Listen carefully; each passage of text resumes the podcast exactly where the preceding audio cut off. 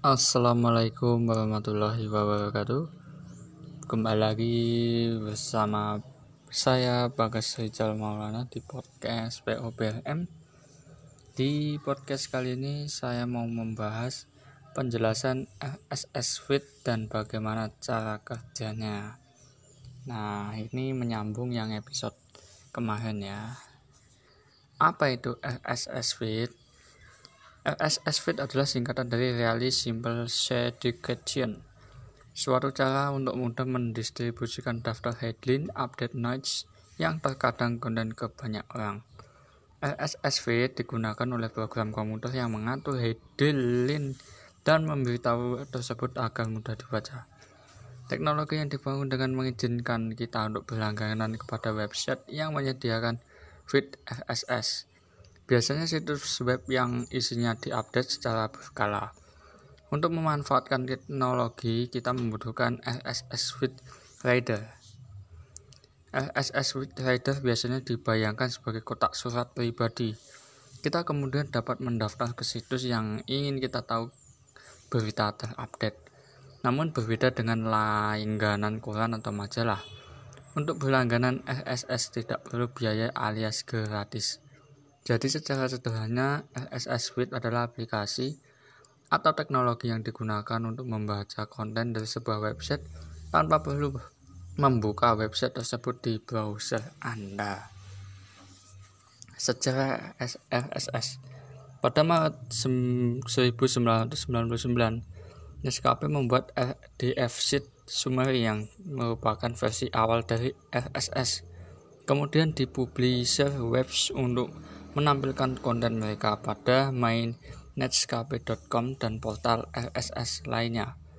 Beberapa bulan kemudian Netscape menyederhanakan teknologi tersebut dan memberi nama sebagai Rich Sheet Summary. Netscape menghentikan partisipasinya dalam mengembangkan RSS sejak AOL mengambil alih Netscape. Versi terbaru RSS dirilis pada tahun 2002 dan diberi nama Really Simple Syndication. Dengan versi baru ini dan ikon baru untuk Mozilla Firefox di tahun 2004, RSS feed menjadi lebih mudah diakses oleh pengunjung website. Cara kerja RSS. RSS adalah penulis website untuk mempublikasikan notifikasi konten baru pada website mereka. Konten tersebut biasanya mencakup Netscape, posting blog, laporan, cuaca, dan podcast.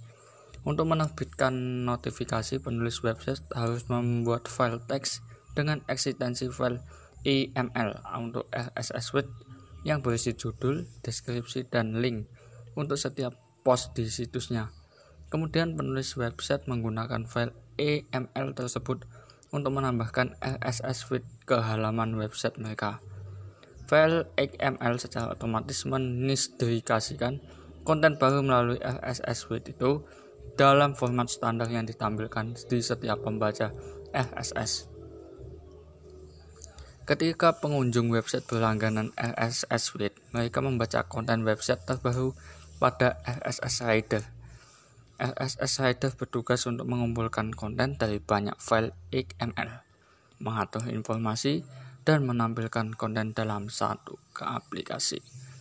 Ada banyak hal yang kamu dapat lakukan dengan RSS feed dan RSS reader. Berikut adalah contohnya. 1. Bisa mengikuti diskusi di halaman web atau forum tanpa mengunjungi setiap halaman untuk membaca daftar komentar yang diposting. 2. Mendapatkan update informasi atau postingan terkini dari website favorit Anda. 3. Menjaga kamu agar tetap terupdate perihal berita lokal, nasional atau bahkan internasional dari beberapa sumber yang berbeda. Cara menemukan RSS feed. RSS feed menggabungkan sebuah informasi di suatu website dan memberi update noise ketika web tersebut menambahkan konten baru. Dengan media sosial yang Anda lihat hanya hal favorit yang dibagikan oleh orang lain. Namun RSS feed Anda dapat melihat semua yang diterbitkan website. Untuk menemukan RSS feed pada website, Anda dapat perlu mengunjungi salah satu website. Beberapa website menampilkan RSS feed mereka berupa tombol berwarna oranye yang mungkin mengandung akronim RSS atau ERM. Ketika kamu menemukan RSS feed, klik ikon RSS tersebut atau link yang menampilkan file XML yang mengontrol feed website. Kamu nantinya akan menggunakan link RSS itu untuk berlangganan di RSS Reader. Nah, itu dia informasinya tentang RSS feed dan cara kerjanya. Semoga bisa memberi manfaat pada teman-teman. Mohon maaf bila penyampaiannya kurang jelas. Ya, sekian dari saya. Terima kasih. Tetap jaga kesehatan, patuhi protokol. Tetap di rumah aja. Thank you. Bye-bye.